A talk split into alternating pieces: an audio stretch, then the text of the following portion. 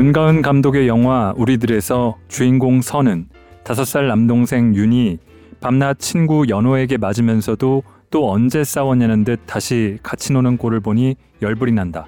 그래서 퇴근한다. 야, 이윤, 너 바보야? 그리고 같이 놀면 어떡해? 그럼 어떡해? 다시 때렸어야지. 또? 그래, 걔가 다시 때렸다며. 또 때렸어야지. 음, 그럼 언제 놀아? 어? 연호가 때리고 나도 때리고 연호가 또 때리고 그럼 언제 놀아? 나 그냥 놀고 싶은데. 천진난만한 다섯 살 아이 윤희의 말이 어쩌면 헌법의 핵심일지도 모르겠다.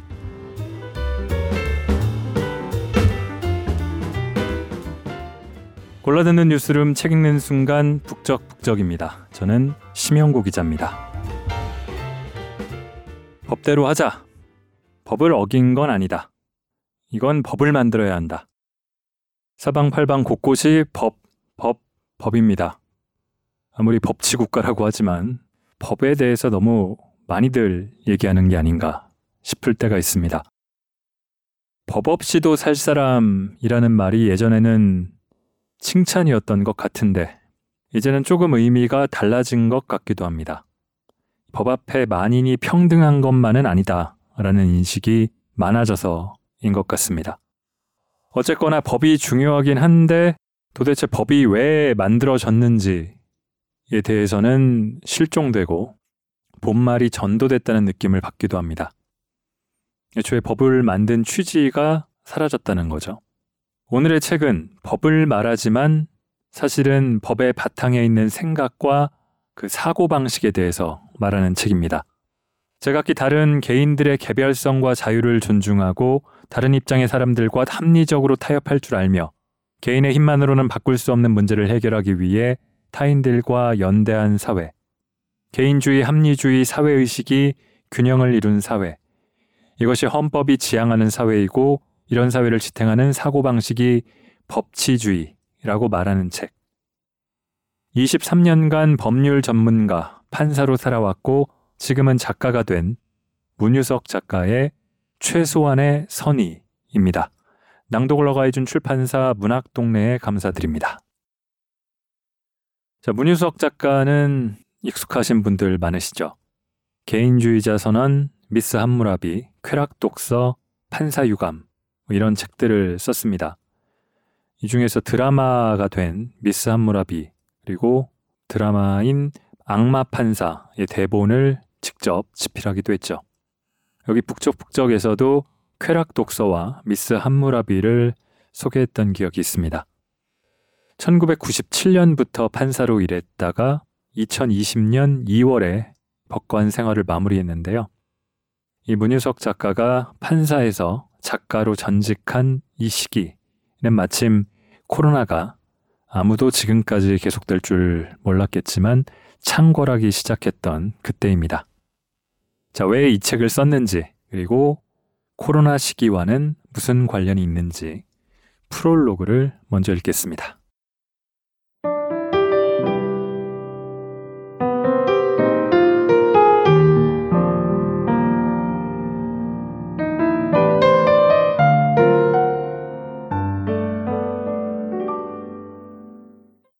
미래는 언제나 예측 불허. 그리하여 생은 그 의미를 갖는다. 아르미안의 내 딸들에서 1997년 2월 신임 법관 임명장을 받던 날 부끄럽게도 나는 공직자로서의 사명감 대신 사회에 소속되지 않은 채 떠돌며 사는 삶에 대한 동경에 불타고 있었다. 그 무렵 읽은 무라카미 하루키의 먼 북소리가 태생적인 개인주의 성향에 불을 붙인 것이다. 그때까지 한 번도 대한민국 밖으로 나가보지 못했던 주제의 말이다. 2020년 2월, 23년간의 법관 생활을 마무리하는 명예퇴임식장에 앉아 나는 여행 말고 한 달 살기 구매 버튼을 누르고 있었다.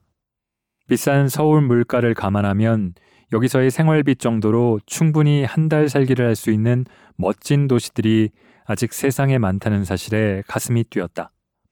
어느 로펌으로 가느냐는 질문에 집으로 간다고 답했고, 어떻게 살 거냐는 질문에 여행하고 글 쓰며 살겠다고 답했다. 사람들은 황당해했다. 그리고 일주일 후 대구에서 신천지발 코로나 확진자가 발생했고 세계는 극도로 위험해졌다. 나는 에어비앤비 예약을 취소하고 방구석에서 하루 종일 유튜브로 믿어지지 않는 세상의 모습을 지켜보았다. 뭐랄까, 세상이 굶주린 내게 손바닥을 내밀며 기다려 라고 단호하게 말하는 것 같았다. 낯선 자들을 바이러스 취급하며 벽을 높게 세운 세계에서 어디에도 소속되지 않은 떠돌이 삶이란 자유가 아니라 공포일 뿐이었다.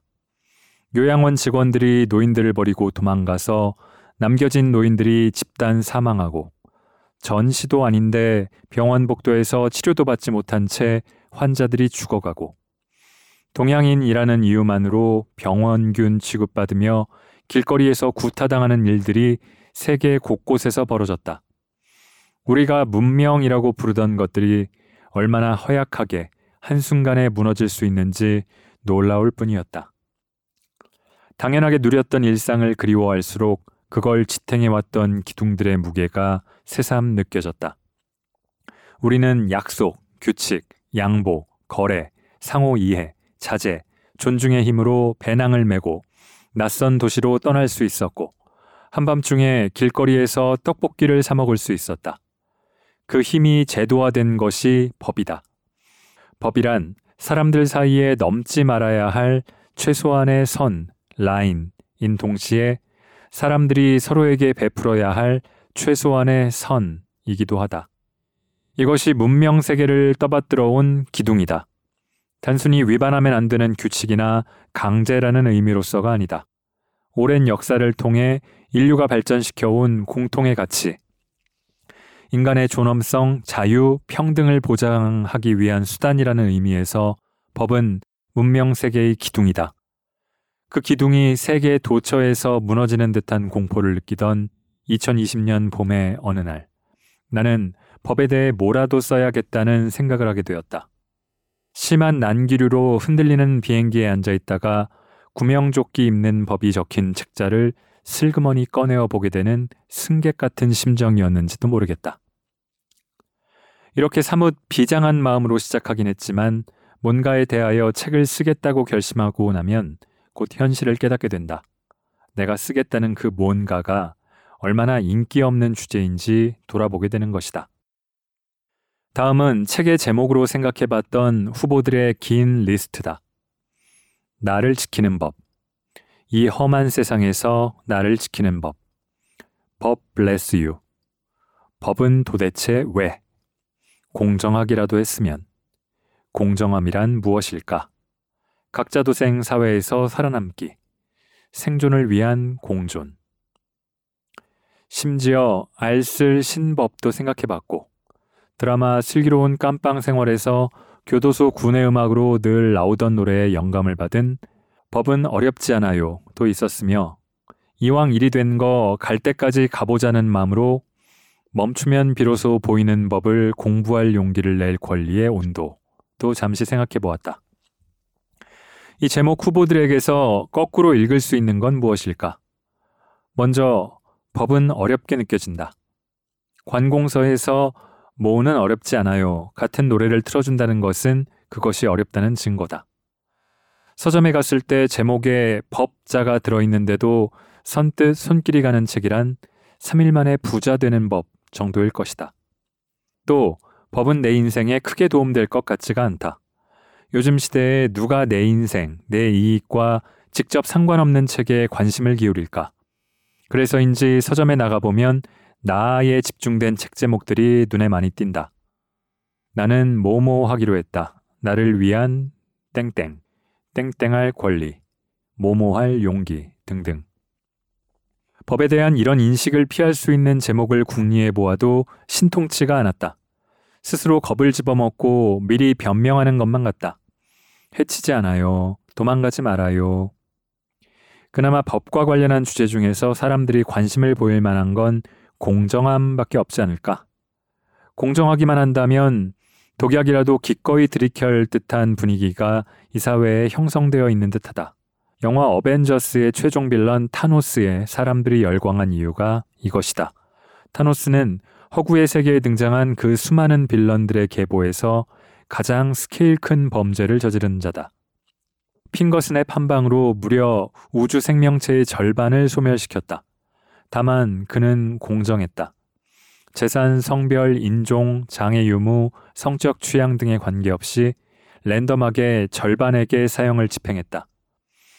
물론 그럴 만한 이유가 있다. 저성장 시대, 그것도 미래에 크게 기조가 바뀔 것 같지 않은 구조적 저성장 시대에는 함께 나눌 파이가 앞으로 더 커질 것이라는 낙관적 기대가 없다. 그저 지금 가진 자그마한 조각이라도 누가 빼앗아가지 않게 발톱을 세우고 으르렁거릴 수밖에 없다. 입시, 취업, 결혼, 육아. 삶의 모든 영역에 있어서 누군가 내 앞으로 새치기를 하지 않나 신경을 곤두세운 상태다. 헌법이 추구하는 가치 중에서 평등에만 관심이 집중된 상황이라고 번역할 수 있을 텐데, 문제는 평등 중에서도 형식적 평등, 기계적 평등만을 기준으로 공정함을 따지는 분위기가 사회 일각에 존재한다는 점이다. 공정함의 의미를 탐구하려면 헌법의 가치 체계를 전체적으로 바라볼 필요가 있다. 실질적 평등, 사회권적 기본권, 그리고 평등을 포함한 모든 가치들의 존재 이유인 인간의 존엄성을 함께 생각하지 않는다면 무엇이 공정함인지 또 무엇을 위한 공정함인지 놓칠 수 있다. 결국 헌법이 추구하는 근본 가치들인 인간의 존엄성, 자유, 평등, 그리고 이를 구체화하는 개별적인 권리들을 우리 삶과 연결시켜 차근차근 이야기하기로 결심하고 최소한의 선의라는 제목을 붙였다. 법은 최소한의 도덕이라는 말이 있다. 독일의 법학자 게오르크 옐리네크의 말이다. 법은 도덕을 기초로 형성된 것이지만 도덕과 달리 강제력을 가지기에 법의 규율은 필요한 최소한에 그쳐야 한다는 점을 강조한 말이다. 하지만 나는 도덕보다는 선의라는 말이 좋다. 이렇게나 서로 다른 인간들이 모여서 함께 살아가기 위해 이것만큼은 꼭 지키자고 약속한 최소한의 선의. 그것이 법 아닐까? 법이나 도덕은 차갑고 멀게 느껴지지만 선의는 따스하고 가깝게 느껴진다. 이렇게 제목을 정하고 나자 비로소 인기 없는 주제인 법에 대한 책이지만 한번 써볼 만하겠다는 용기가 생겼다. 그래, 눈길을 끌려고 요란하게 장식하거나 마라맛으로 포장하기보다 이게 옳지 하면서도 멈추면 비로소 보이는 법을 공부할 용기를 낼 권리의 온도에 대한 미련을 살짝 쿵 가져보는 것이 또 인간. 점점점.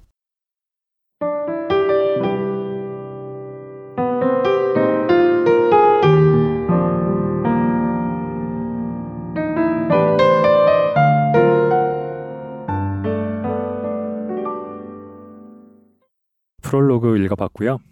다 읽진 않았습니다.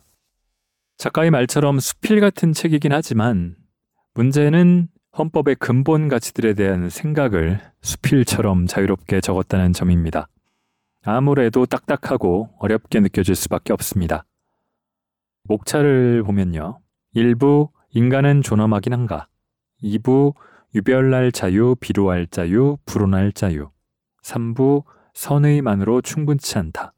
4부 공정도 공존을 위한 것이다. 이렇습니다. 여전히 딱딱하게 느껴지죠.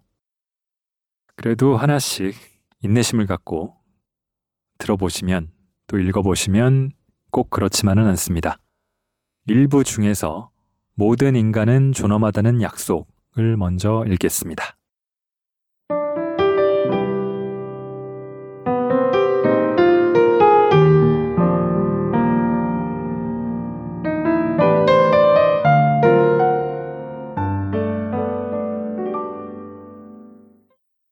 인간은 왜 존엄한 것일까? 이런 질문으로 글을 시작하자니 영 뻘쭘하다. 내가 무슨 대단한 철학자라고 이 심오하고 거창한 주제에 대해 얘기할 수 있나 싶어서다. 그런데 조금 더 생각해보면 이런 마음이 드는 것 자체가 난센스다. 인간의 존엄성은 헌법을 최상위로 하는 우리나라 법체계의 출발점이자 가장 중요한 핵심 가치라고 앞글에서 분명하게 얘기했다. 법은 우리 사회 모든 시민의 삶과 직결된 것이다. 그런데 그 출발점이자 핵심 가치에 대해서는 대단한 철학자나 되어야 감히 논할 수 있다?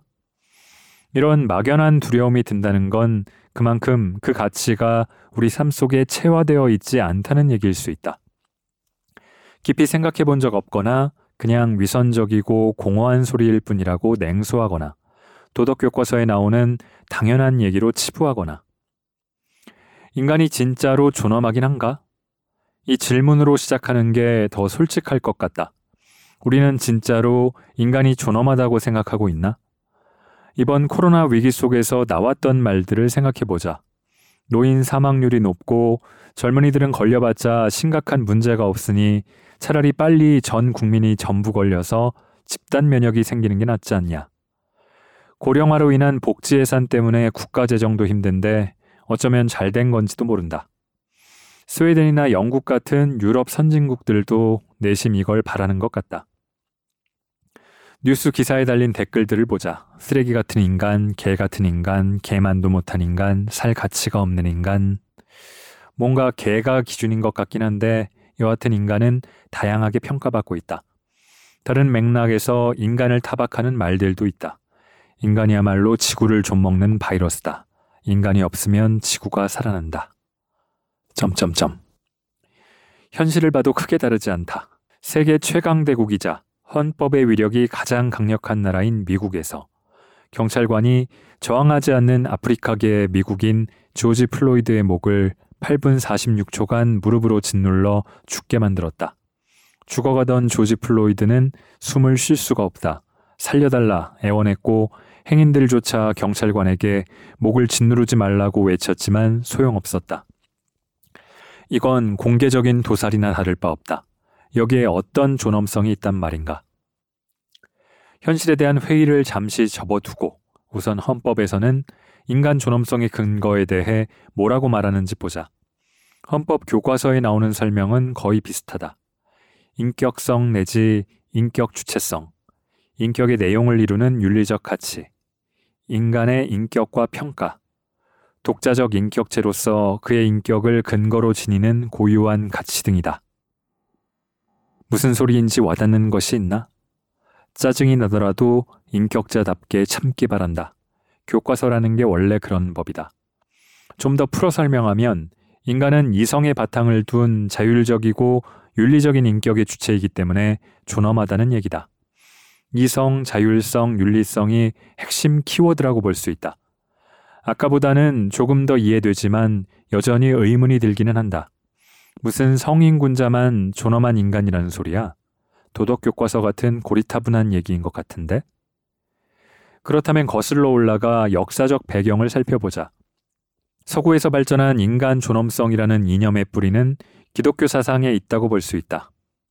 하나님이 자기 형상, 곧 하나님의 형상대로 사람을 창조하시되 남자와 여자를 창조하시고 라는 성경 구절에서 알 수 있듯 인간은 다른 피조물과 달리 신과 닮은 존재이기에 존엄하다는 것이다.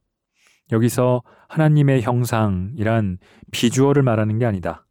하나님이 금발의 푸른 눈이라서 이를 닮은 백인이 존엄하다. 이런 저질스러운 이야기가 아니라 놀랍게도 이런 식의 헛소리를 진지하게 신봉하는 인종주의자들도 있다. 신이 인간에게 다른 피조물과 달리 지적 도덕적 품성을 부여했기에 존엄하다는 뜻이다. 헌법 교과서에서 말하는 이성, 자율성, 윤리성과 일맥상통하는 논리다. 물론 종교적으로는 영성을 좀 더 강조하겠지만 기본적인 접근은 비슷하다.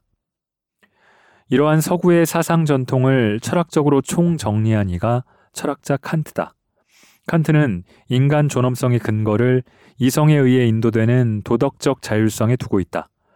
인간은 누구나 독자적으로 양심에 따른 결정을 내릴 능력이 있는 존재이므로 그 자체로 목적으로서 존중되어야 하고 목적을 위한 단순한 수단으로 사용되어서는 안 된다는 것이다. 이러한 칸트의 철학이 헌법이 말하는 인간 존엄성의 근간을 이루고 있다고 볼 수 있다. 독일 연방헌법재판소는 인간이 국가행위의 단순한 객체가 된다면 인간 존엄성에 위반된다는 국가행위 객체서를 인간 존엄성 침해 여부의 판단 기준으로 삼고 있다. 뉴욕에서 벌어진 9.11 테러의 공포를 배경으로 2005년 독일 의회는 다수의 생명에 대한 위협을 방지할 수 있는 방법이 달리 없는 경우에 테러범에 의해 납치된 항공기를 격추시킬 수 있는 항공안전법을 추진했다. 납치된 항공기가 빌딩 등으로 돌진하여 수많은 희생자가 생기는 일을 막기 위해 소수인 승객들을 희생시키자는 것이다. 이에 대해 독일 연방헌법재판소는 국가가 납치된 승객을 타인의 보호를 위한 국가적 조치의 단순한 객체로 만드는 것은 인간 존엄성에 위반된다는 이유로 위헌으로 판단했다. 우리나라 헌법재판소 역시 구치소 내 과밀 수용 행위 위헌 확인 사건에서 인간의 존엄과 가치는 모든 인간을 그 자체로서 목적으로 존중할 것을 요구하고 인간을 다른 목적을 위한 단순한 수단으로 취급하는 것을 허용하지 아니하는 바. 이는 특히 국가의 형벌권 행사에 있어 매우 중요한 의미를 지닌다. 라고 하면서 1인당 사용 가능한 면적이 1평방미터 남짓밖에 안 되는 비좁은 구치소에 사람을 수용하는 것은 인간으로서 최소한의 품위를 유지할 수 없도록 만든 행위로 인간으로서의 존엄과 가치를 침해해 헌법에 위배된다고 판단했다. 헌법에서 말하는 인간의 존엄성은 앞에 헌법재판소 결정에도 나오듯 모든 인간에게 해당하는 것이다. 평소 늘 도덕적이고 이성적으로 행동하는 사람만을 골라서 존엄하다는 것이 아니다. 신이 부여한 특성이든 진화의 결과이든 모든 인간에게는 최소한 이성과 양심에 따른 결정을 할 수 있는 능력이 있기에 존엄하다는 것이고 그러한 능력이 있음에도 법을 어긴 사람에게는 벌을 부과한다는 것이다. 따라서 인간의 존엄성은 보편적 인권의 근거가 된다. 모든 인간은 존엄하기에 그의 인종, 성별, 종교, 지능, 재산 등과 관계없이 또한 그가 선한지 악한지, 성인군자인지 범죄자인지에 관계없이 인간으로서의 기본적인 권리가 보장되어야 하는 것이다. 이런 점에서 최고 존엄이라는 말은 코미디다. 존엄이란 비교급이나 최상급을 허용하지 않는다. 더 존엄하고 최고로 존엄한 존재가 있다는 것은 그 외의 모두는 존엄하지 않다는 말이나 다름없다. 마치 조지 오웰의 동물농장에 나오는 모든 동물은 평등하다. 그러나 어떤 동물은 다른 동물들보다 더 평등하다는 말처럼. 훌륭한 얘기다. 헌법이 말하는 인간의 존엄성에 관한 얘기도 그 역사적 사상적 배경도 실천적 의미도 그렇긴 한데 여전히 머리 한 구석에 물음표가 떠오르는 걸 막을 수 없다. 인간 존엄성의 주요 근거가 이성이라는데 그렇다면 인공지능은 인간 수준 또는 그 이상의 지적 능력을 가진 인공지능이 등장한다면 그 또한 존엄성이 인정되는 걸까? 그렇다면 인간의 외연이 확장되는 것인가? 아니면 인간 이외의 이성적 존재로서 존엄성이 인정되는 것일까? 동물에게도 자의식이 있지 않느냐는 연구도 끊임없이 진행되고 있다.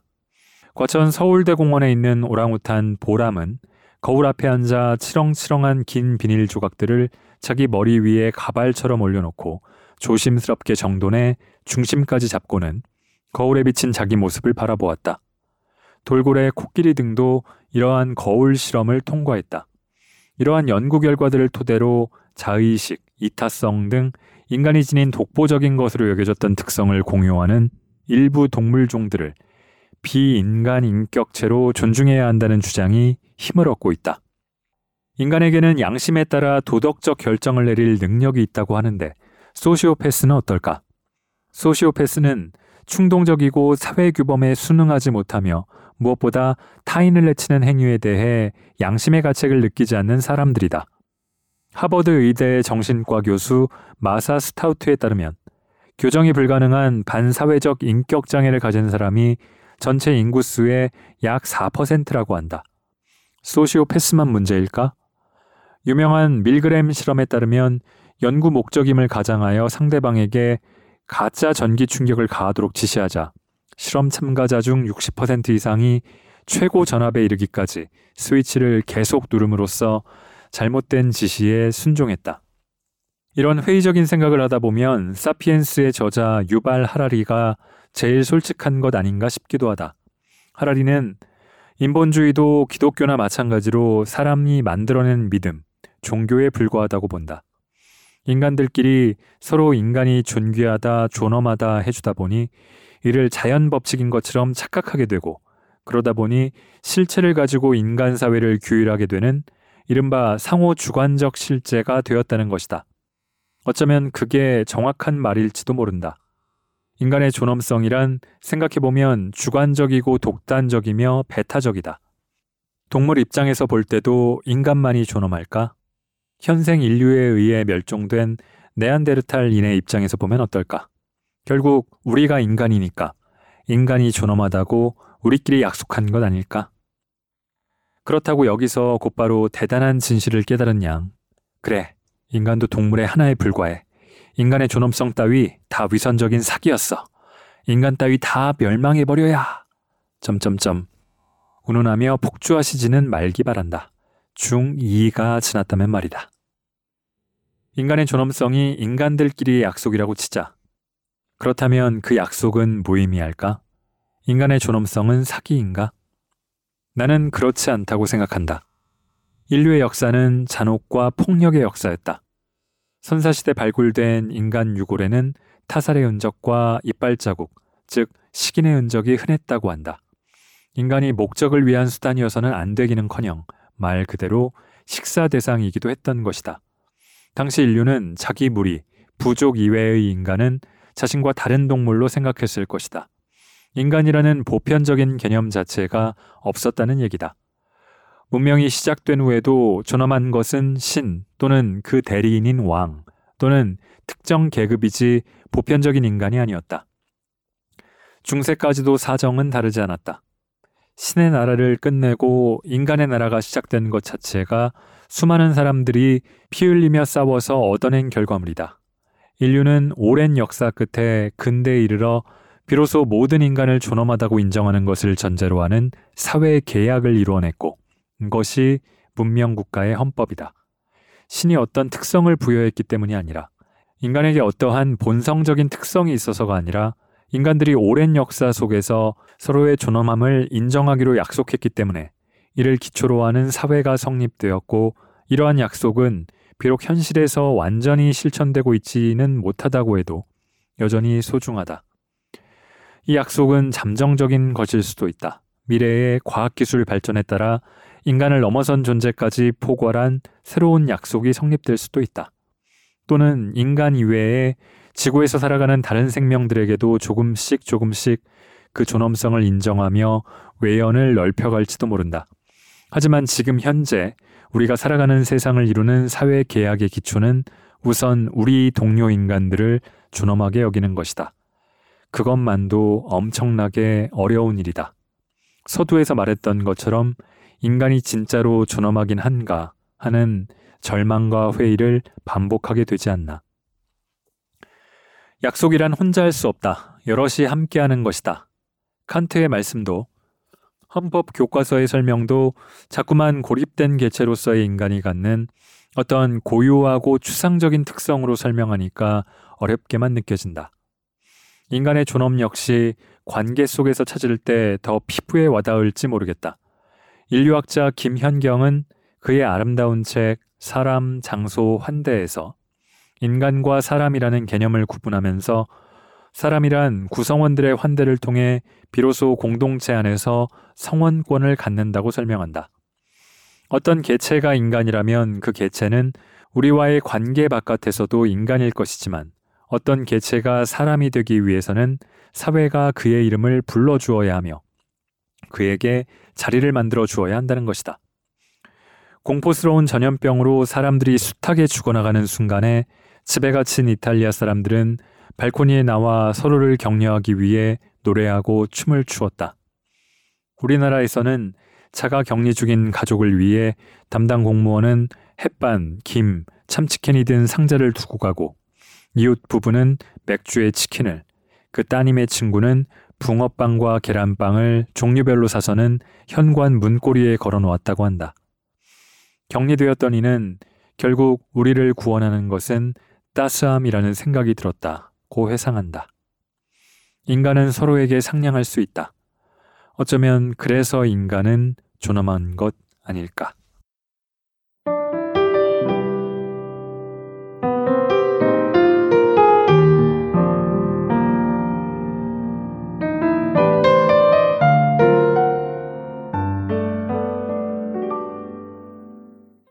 자, 각 부는 한 편의 긴 글 같이 쓰여 있습니다. 왜 헌법인가? 라는 제목의 글에서는 법이 한 시대를 함께 살아가는 사람들이 공유하는 오래된 생각이라고 하고 그 오래된 생각에 대해 법도 위아래가 있다라는 글에서 설명하고 다시 지금 모든 인간은 존엄하다는 약속에서 인간의 존엄성을 논하면서 방금 읽은 글로 갔다가 존엄한 인간을 법으로 죽이는 이 사형제 논의로 넘어가서 다시 인간의 존엄성을 논하고 헌법적 감수성으로 마무리하는 식입니다. 자, 그래서 실은 전체를 읽어야지, 아, 이런 흐름으로 쓴 글이구나 싶기는 합니다. 자, 이 헌법적 가치인 인간의 존엄성, 자유, 평등, 이런 것들이지만, 그게 법이 너무나 강조돼서, 그래서 법치 만능주의처럼 느껴지는 현재 한국 사회에서 제대로 구현이 되고 있나. 또 민주주의의 꽃이 선거 투표라고도 하는데요. 그 최대 관심인 대선이 얼마 남지 않았죠. 그런데 나의 투표로 인한 결과가 그 이후의 세상이 저는 조금 두렵기도 하고 내 소중한 한 표라는 게 향할 선택지라는 게 별로 마땅치가 않다는 지금 상황이 굉장히 아이러니하거든요. 공정을 강조하는 분위기지만 그 과정 속에서 그동안 우리 사회가 합의해왔던 가치가 혹시 훼손되고 있는 건 아닌가 하는 생각이 들기도 하고요. 이런저런 생각 을 하면서 읽어보니까 이 다시 기본으로 돌아가서 헌법적 가치를 살펴보는 이 책, 문유석 작가의 이런 시도가 특히 코로나 이후 시대에 더욱더 의미가 있지 않나 하는 생각을 해봤습니다. 마지막으로 법치주의 시스템이 놓치고 있는 것들이라는 글을 읽으면서 오늘 북적북적 마치겠습니다. 제 다음 차례 인 3주 뒤면은 선거 결과가 나와 있겠네요.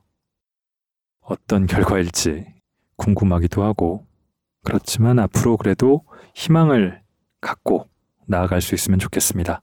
들어주신 분들 모두 감사합니다.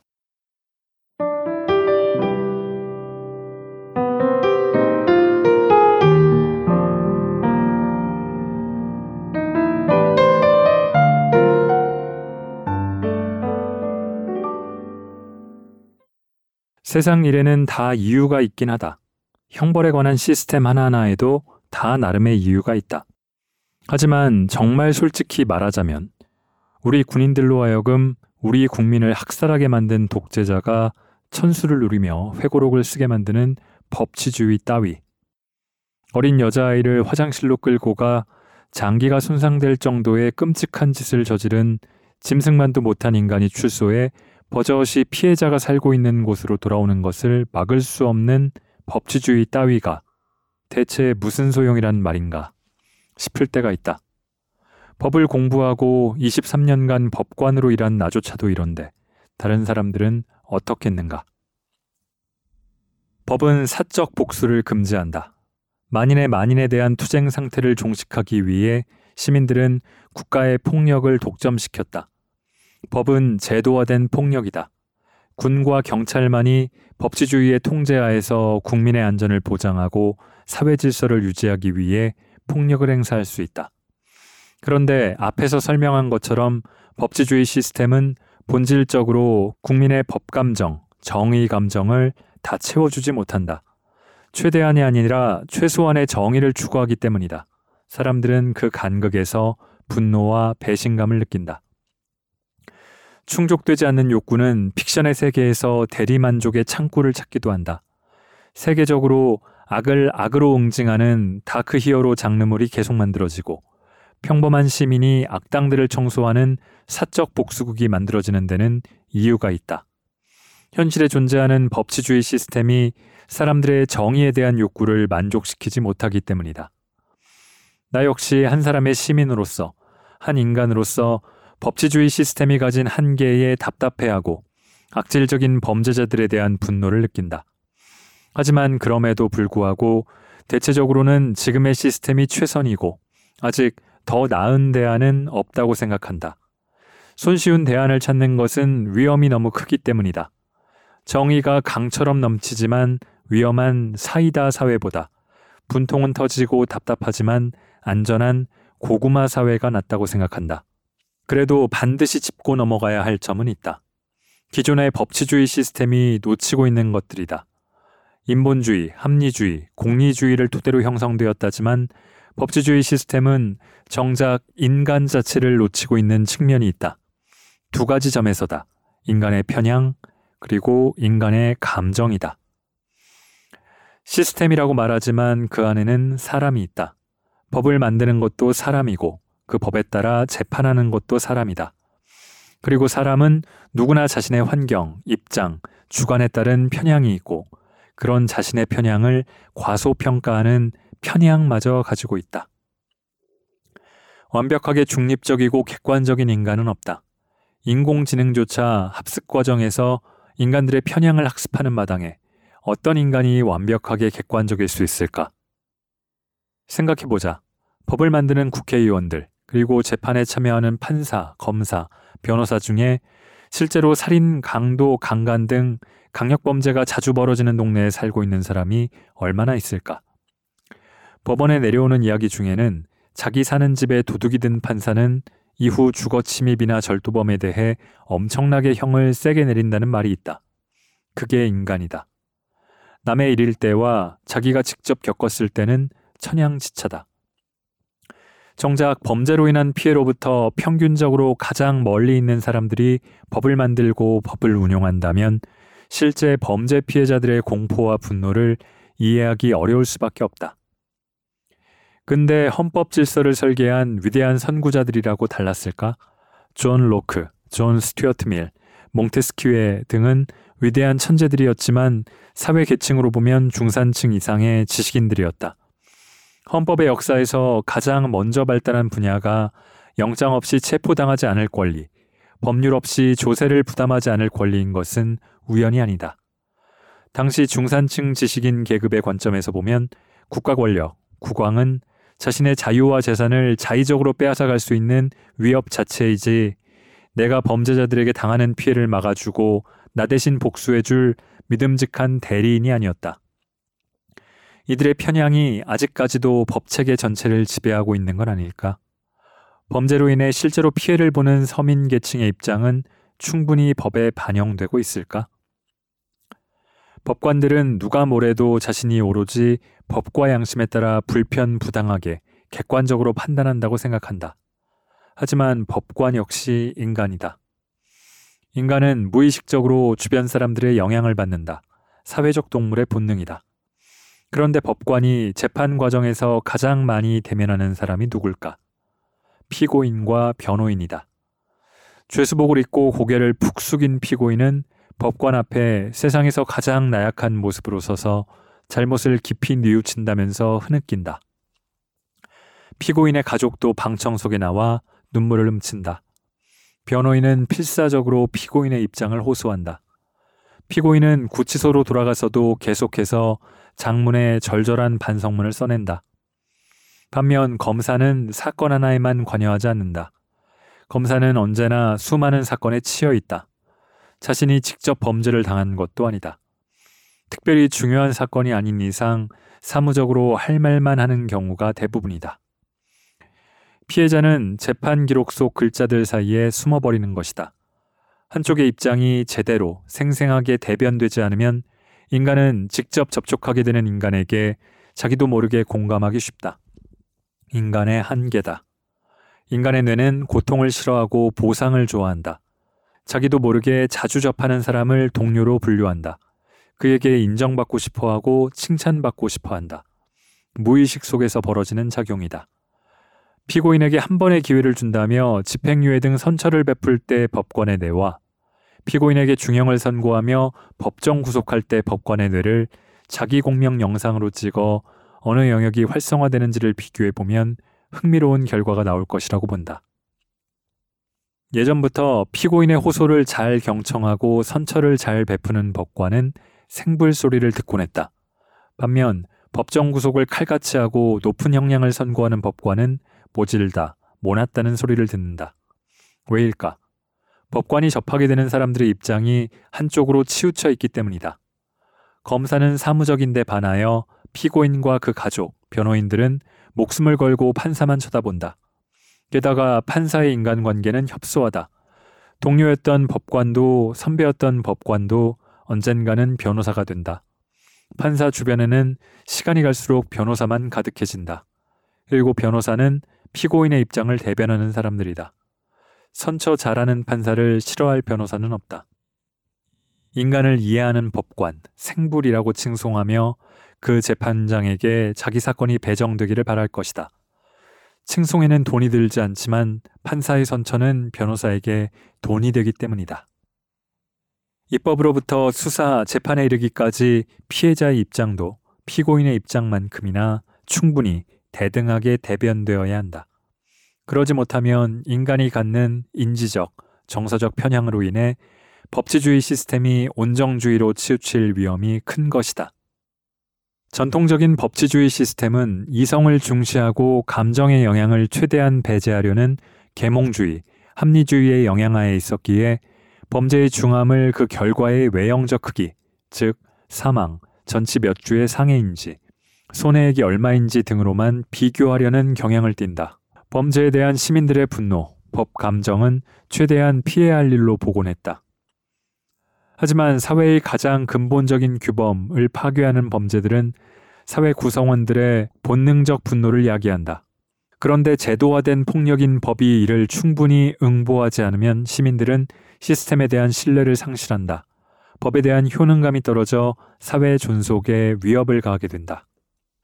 공리주의적 관점에서 보면 충분하지 않은 응보야말로 국가보안법 위반처럼 보아 엄벌해야 할 필요성이 있는 것 아닐까? 응보는 단순히 국민 감정에 휘둘리는 사법 포퓰리즘이 아니다. 오히려 사법이 해야 할 본질적인 기능일 수도 있다. 법은 인간 위에 군림하는 신탁이 아니다. 법은 인간을 위한 도구다. 법은 인간 사회의 평화와 질서 유지를 위해 기능해야 한다. 그런데 인공지능 로봇이 아닌 피와 살로 이루어진 우리 인간들은 온갖 인지적 편향과 이성 이상으로 강력한 감정을 가지고 있다. 이걸 무시하면 법은 제대로 기능할 수 없다. 우리의 법치주의 시스템은 인간을 놓치고 있는 건 아닐까? 대중의 무지를 탓하기 전에 법조 엘리트들이 먼저 인간에 대한 스스로의 무지를 돌아봐야 하지 않을까?